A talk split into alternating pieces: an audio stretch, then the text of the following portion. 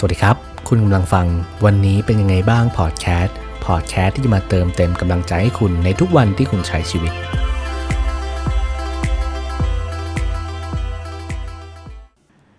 ถ้าเกิดวันหนึ่งแก้วที่คุณชอบมากๆเนี่ย คุณกลับทำมันหล่นพื้นแล้วแตกไปเนี่ย คุณจะทำยังไงครับ ระหว่างที่เก็บเอามันมาซ่อม แต่พอมันเป็นแก้ว คุณจะนั่งติดกาว แล้วใช้มันอีกครั้งหนึ่ง มันเป็นไปไม่ได้อยู่แล้วทำไมผมถึงพูดเรื่องแก้ว คือเคยมีหลายคนนะครับ ชอบเปรียบเทียบเสมอว่า เออความรู้สึกของเราอะ่ะ ก็เหมือนแก้วใบหนึ่ง ถ้าเกิดเราชอบมันมากๆ เรารักมันมากๆ เนี่ย เราก็ควรที่จะรักษามันให้ดีจริงไหมครับ ถ้าเราไม่ใส่ใจ เผลอไปทำมันแตกเนี่ย แน่นอนเราต้องเสียใจทีหลังอยู่แล้ว เพราะมันเป็นแก้วที่เราชอบมาก เหมือนกับการที่เราไม่รักษาใครสักคน ไม่รักษาความรู้สึกของใครที่เรารักมากๆ หรือเขารักเรามากๆ แล้วเขาก็อยู่กับข้างๆเราตลอด แต่เราก็มองเห็นเขาเป็นแค่แก้วใบหนึ่งที่เราจะเห็นความสำคัญก็แต่เมื่อเราจะใส่น้ำกิน หรือว่าเราอยากกินน้ำหวาน เราก็จะใส่ แล้วเราก็จะเห็นความสำคัญของเขาแค่ตอนนั้น พอเราไม่ได้ใช้เนี่ย เราก็จะทิ้งขว้างหรือว่าเก็บไปเฉยๆจนฝุ่นมันขึ้น ถ้าเราไม่หัดใส่ใจดูแล แน่นอนวันหนึ่งจะทำมันแตก ถ้ามองอีกมุมหนึ่งล่ะครับ ถ้าเกิดเราเป็นแก้วใบนั้น แล้วมีใครสักคนมาทำร้ายความรู้สึกเราเนี่ย จะให้กลับเป็นเหมือนเดิมมันก็คงเป็นไปไม่ได้ใช่ไหมครับ ทั้งหมดที่ผมกล่าวมาข้างต้น คุณหลายคนน่าจะเคยได้ยินนะครับว่าถ้าเกิดเราทำแก้วแตกมันไม่กลับมาเหมือนเดิมอยู่แล้ว แล้วก็ใครหลายคนก็ชอบเปรียบไว้อย่างนั้น ผมว่ามันก็เป็นจริงเสมอนะครับไอความรู้สึกเราเนี่ยมันกลับมาเหมือนเดิมไม่ได้หรอก ถ้าเกิดเรารักใครสักคนมากๆแล้ว แล้วเราถูก ทำลายความรู้สึก แล้วถ้าเกิดเราโดนความลายความรู้สึกเนี่ย วันนี้ผมก็เลยจะมาพูดในเรื่องของการซ่อมแซม การฟื้นฟูของตัวเอง คุณรู้ไหมครับว่า จริงๆ ชีวิตเราเนี่ยสามารถฟื้นฟูรักษาแผลของตัวเองได้ แล้วมันก็มหัศจรรย์มากเลยนะครับ ที่มันทำได้ขนาดนั้น ครั้งหนึ่งคุณเคยโดนมีดบาดไหมครับ เวลาคุณโดนมีดบาดเนี่ย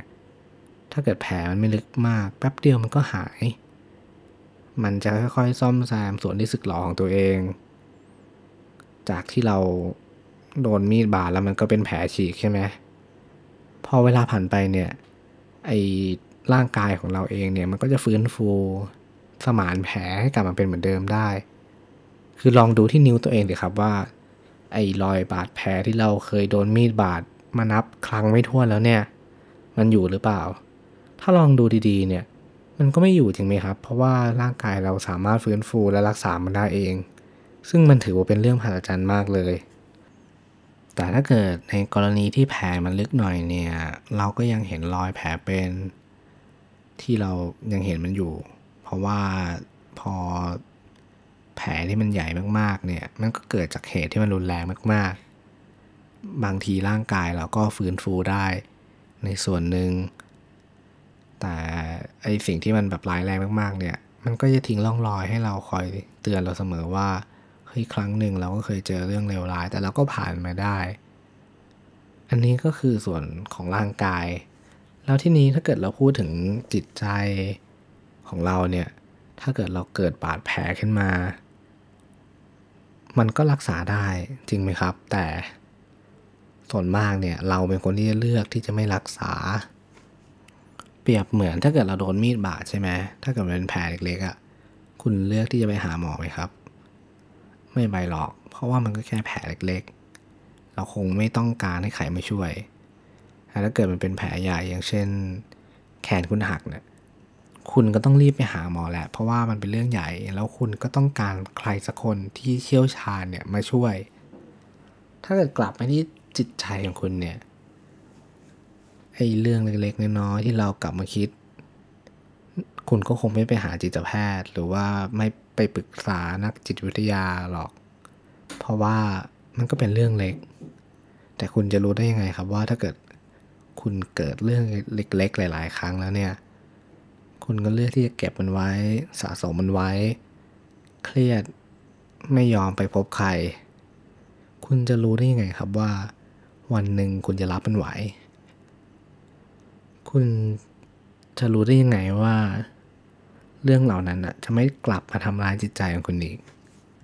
ผมก็เลยจะมาพูดในเรื่องของกระบวนการฟื้นฟู ให้ชีวิตกลับมาเป็นเหมือนเดิมเนี่ยไอ้กระบวนการนี้เนี่ยมันมันเป็นยังไงบ้าง อันนี้ผมก็อ้างอิงมาจากหนังสือคินสกินะครับ คินสกิความหมายของบาดแผลแห่งชีวิต เขียนโดยคุณ โทมัสนาวโลนะครับ ซึ่งเป็นนักจิตวิทยาที่มีชื่อเสียงมากนะครับ เขาก็ได้พูดถึงกระบวนการฟื้นฟู เอาไว้อย่างน่าสนใจเลยทีเดียวนะครับ เขาบอกว่า คนเราเนี่ยเริ่มตั้งแต่เมื่อชีวิตคุณตกหล่นลงไปกระแทกพื้นจนแตกเป็นเสียงเนี่ย มันเป็นช่วงเวลาที่ยากจะมองเห็นได้ชัด อะไรอะไรที่มันอยู่รอบข้างคุณก็จะไม่มองเห็นมันหรอก สิ่งแรกที่เกิดขึ้นกับบาดแผลที่ไม่ใช่ทางกายก็คือความอ่อนล้าทางอารมณ์ ซึ่งจะปกคลุมและบดบังการตัดสินใจและสัมผัสรับรู้ของคุณไปหมด